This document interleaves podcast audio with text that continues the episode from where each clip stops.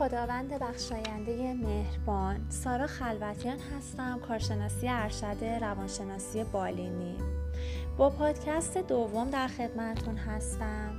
نشانه های استراب رو می‌خوام براتون به زبان ساده بیان کنم و همچنین راهکارهایی برای کاهش استراب.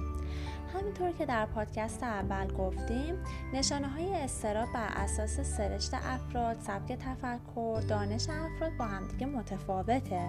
این نشانه ها می‌تونه به صورت جسمی، ذهنی، رفتاری و روانی باشه که افراد رو دچار تحریک پذیری، سرخوردگی، عصبانیت، بیخوابی، کابوس و غیره می‌کنه.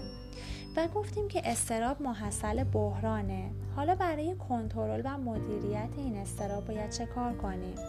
راهکارهای ساده. به خودتون برچسب ترسو بودن و افسرده بودن نزنید پروتکل ها رو رعایت کنید دستاتون رو هر بار که از بیرون میاید بشویید. سعی کنید که در قرنطینه و فضای امن و پاکیزه باقی بمونید و حتما حتما از ماسک استفاده کنید از موقعیت هایی که استرس شما رو تشدید می‌کنن دوری کنید از اینکه دائم در فضای مجازی دنبال انواع اقسام اخبار بگردید به خصوص اینکه اگر نتونید اخبار جعلی رو از اخبار درست و واقعی تشخیص بدید دچار مشکل میشین.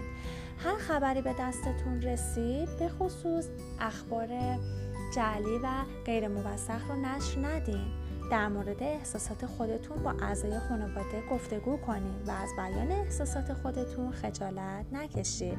در صورت نیاز از مشاوره تلفنی استفاده کنید. نرمش و ورزش رو هم فراموش نکنید. براتون آرزوی تندرستی دارم.